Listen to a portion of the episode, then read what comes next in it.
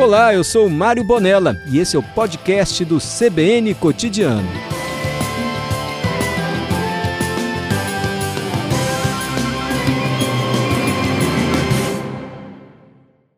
Nós conversamos com o doutor Renan Salles, ele que é juiz membro do Tribunal Regional Eleitoral do Espírito Santo e diretor adjunto da Escola Judiciária Eleitoral do Espírito Santo. Muitos são os motivos que nos fazem conversar hoje, doutor Renan, mas eu já começo dando um boa tarde, agradecendo pelo seu tempo e a sua participação e já pedindo um, um breve resumo da expectativa para esse 2022, porque um ano eleitoral de eleições para presidente, para governador e outros cargos, o Tribunal Regional, Regional Eleitoral deve ter muito trabalho esse ano, né? Boa tarde. Boa tarde, Aurélio. Como vai? É, eu que agradeço a participação. A gente está à disposição sempre, a Justiça Eleitoral sempre aí bem perto do, cidadão e, portanto, auxiliando na democracia. É, então, é, a Justiça Eleitoral, é, ela espera um 2022 de preferência muito tranquilo, né? É, a pauta aqui da nossa conversa de hoje, que é a desinformação, enfim, é, e, e, pensando nesse cenário, assim, é, é, sabido, é fato que a notícia falsa ela deturpa a verdade e, por consequência lógica, interfere no princípio democrático. Isso é muito sério, sabe? Isso é, isso é muito grave. Interferir na soberania popular, viciar a vontade do eleitor isso é muito sério. Isso interfere diretamente na liberdade do voto e, portanto, na democracia. Né? O eleitor, assim, essa é uma posição muito firme que eu tenho, o eleitor deve ter acesso às informações verdadeiras daqueles que disputam é, o pleito eleitoral. Né? A, a, sua, a sua escolha, a sua liberdade de escolha deve ser sempre, de fato, livre e, e absolutamente ampla. É, sinceramente, a gente espera que o cidadão, é, que a sociedade, o cidadão, é, de forma madura, ele não contribua para a pulverização de notícias falsas, né? independentemente do lado político que ele esteja. Né? Espero que todos tenham a responsabilidade cívica por, assim, é, de confirmar as notícias que recebem, de confirmar as notícias que eventualmente queiram compartilhar seja com quem, é, com quem quer que seja, e repito, independentemente do lado político, da sua pretensão política, enfim. Acho que essa responsabilidade cidadão é um ponto importante para que nós tenhamos um 2022 melhor, um, né, um ano eleitoral é, melhor, sabe, Aurélio? Esse, esse, é um posicionamento que eu, assim, que eu tenho muito, muito firme comigo. Doutor, e tendo como base a última eleição presidencial, muito se foi dito sobre a influência das fake news, a desinformação, utilizando de redes sociais para tentar tirar algum benefício, seja de um grupo, como o senhor disse, ou de outro. Aqui não nos cabe colocar pesos e medidas em grupos políticos, e sim no fato das eleições. E recentemente, no final, no meio do mês passado, o presidente do TSE, o ministro Barroso, enviou um ofício ao Telegram e pediu a cooperação no combate à desinformação, falando que este aplicativo precisava ser um pouco mais claro e até hoje o Telegram não respondeu a este ofício do TSE. Por que, que o Telegram e as redes sociais como um todo, mas mais especificamente o Telegram, preocupa tanto o TSE e, consequentemente, a Justiça Eleitoral nos estados? Joia, Aurélio. É, veja, outros aplicativos, como você já, já adiantou aí, assim, é, firmaram uma espécie de acordo, um convênio com o Tribunal Superior Eleitoral, né, dentre outras, dentre outros aí, a gente pode citar o Facebook, o WhatsApp, por exemplo, é, se comprometendo a implementarem ferramentas que impeçam ou ao menos né, mitiguem a possibilidade de disseminação em massa de informações, sobretudo aquelas falsas. Né? Ele, essa, essa, esses aplicativos já, já se, é, é, é, firmaram um acordo com o TSE com esse posicionamento. Essas empresas também, e esse é um ponto muito importante, Alberto, é, possuem representação jurídica no Brasil, né? de modo que, dessa forma, fica mais fácil que as decisões do Poder Judiciário sejam cumpridas. Né? Fica mais fácil que o Poder Judiciário é, obrigue é, o cumprimento de suas decisões. Ao contrário, esse aplicativo, o Telegram, além dele não, não ter se posicionado, né, não ter é, é, recebido aí, realizado esse acordo com o Tribunal Superior Eleitoral, é, ele também, ao, ao que a gente sabe, ele não possui uma representação jurídica no Brasil. E, ao contrário do que eu disse antes, é, isso prejudica o cumprimento das decisões judiciais. Né? Ora, quem o Poder Judiciário vai notificar para que suas decisões sejam cumpridas? Isso não é fácil. Então, essa ausência de representação é, no país, no Brasil, também é, é, prejudica o cumprimento das decisões do Poder Judiciário.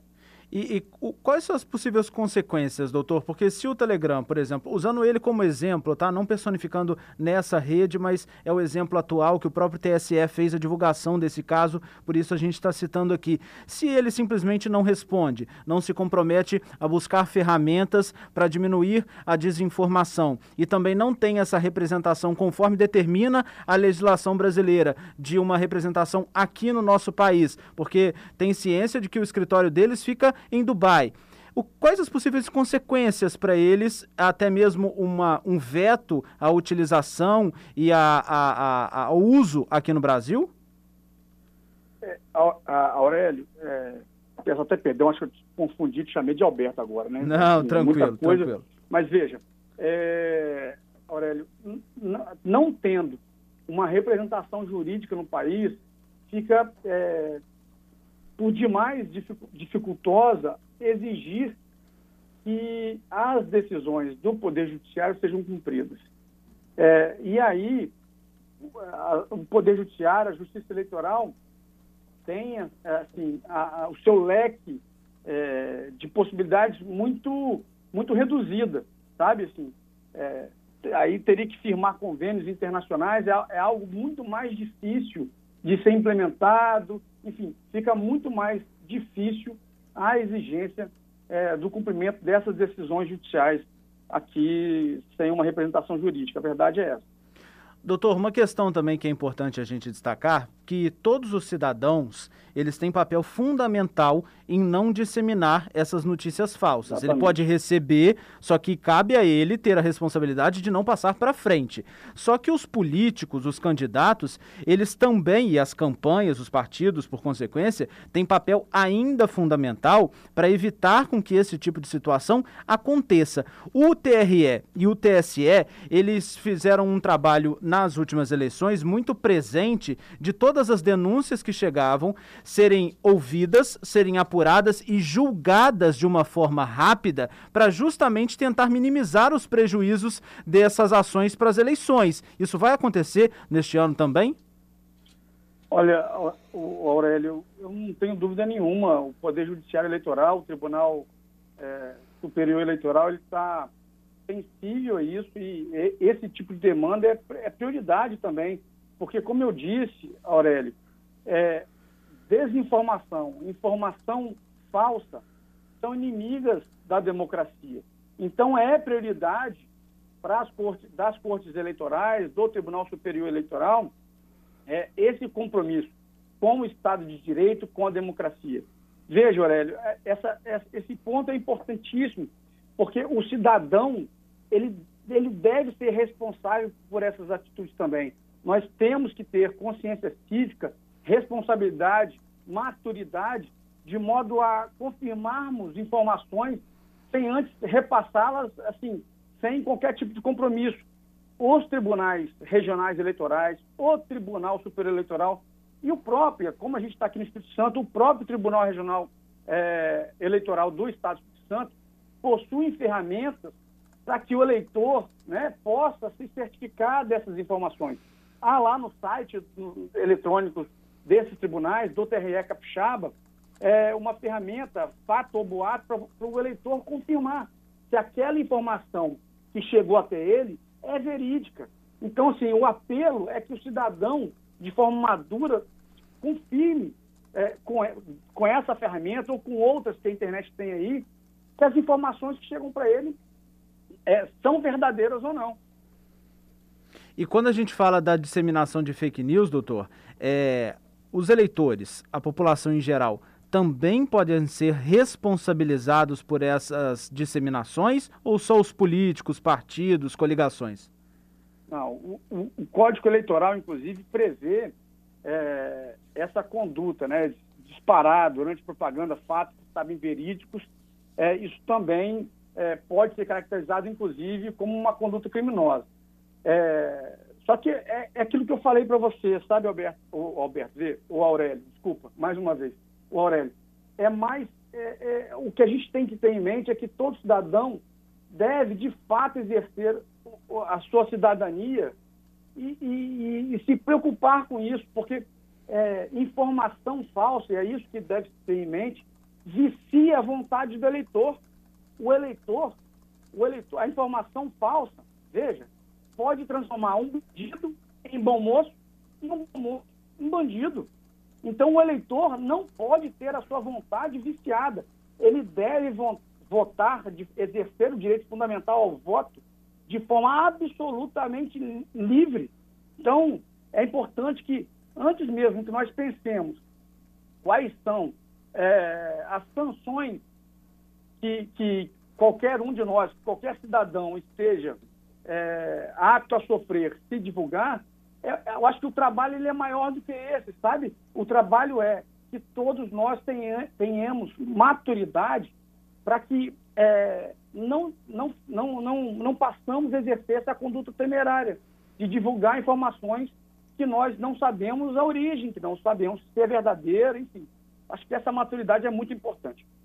Doutor, acho que quando a gente fala de notícias falsas, de fake news, de desinformação, talvez uma delas que mais esteja no topo é a questão da urna eletrônica. Já se comprovou, já se provou inúmeras vezes, já se tem a capacidade de fazer acompanhamento. Recentemente, o TSE divulgou que novas urnas eletrônicas de um novo sistema ainda mais eficiente vão ser distribuídas. Eu acho que é importante, mais uma vez, mesmo já sendo tanto dito, que a gente desminta. As urnas eletrônicas, elas são sim seguras e garantem um processo democrático de eleição no Brasil, né?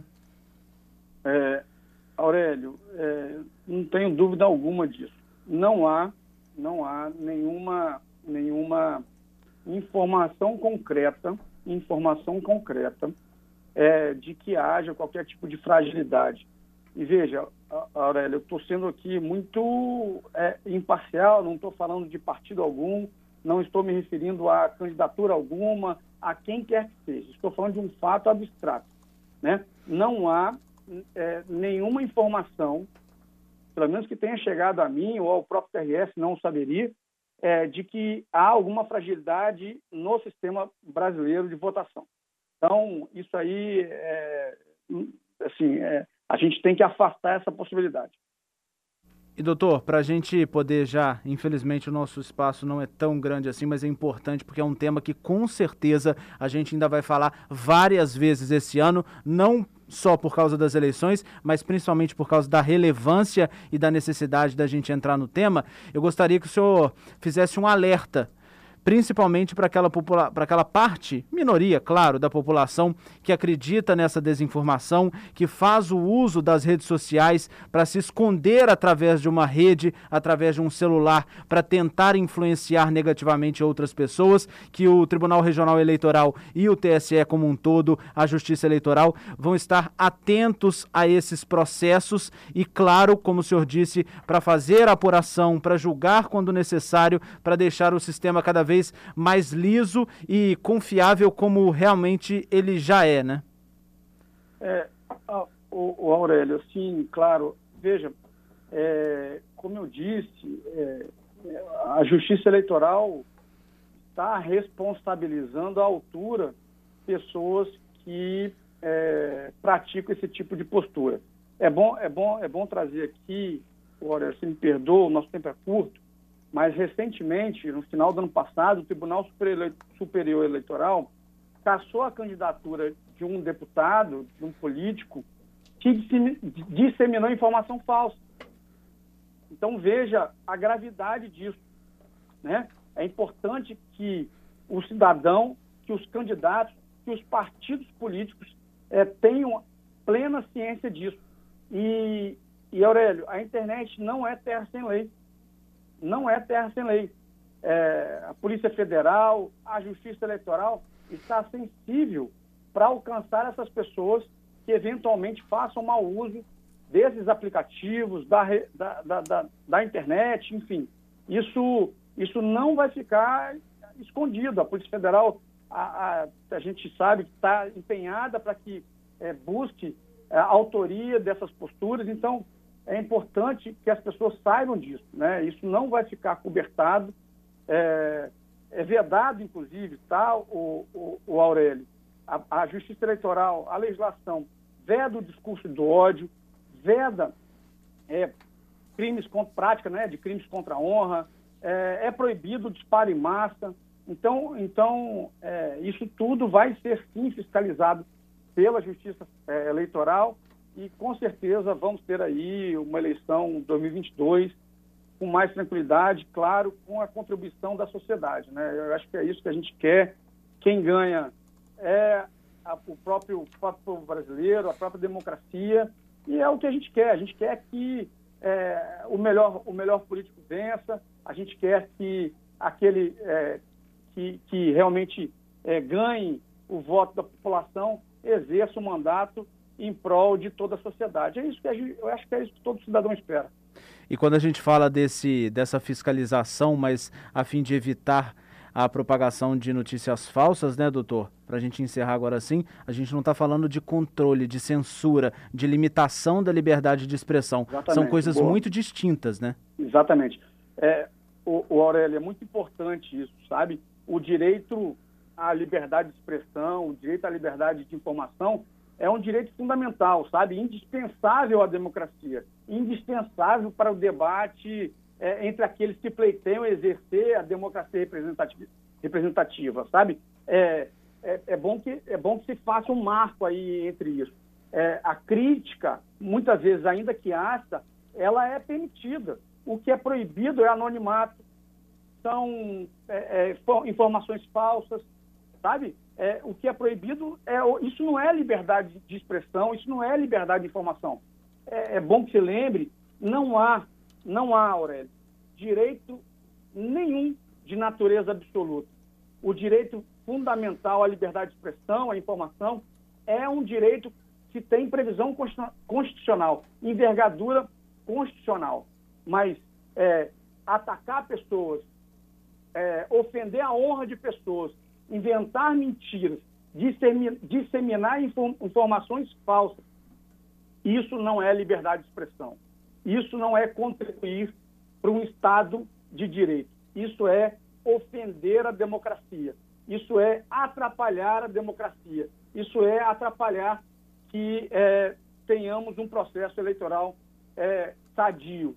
E a justiça eleitoral não vai é, compactuar com esse tipo de postura, o Aurélio. Te garanto. Doutor Renan, muito obrigado pelo seu tempo, sua participação, sua contribuição. Com certeza vamos nos falar muito ao longo deste ano, com essa claridade que o senhor teve para explicar e alertar toda a população e os eleitores. Muito obrigado pela sua participação, doutor. Imagina, um abraço, sempre à disposição.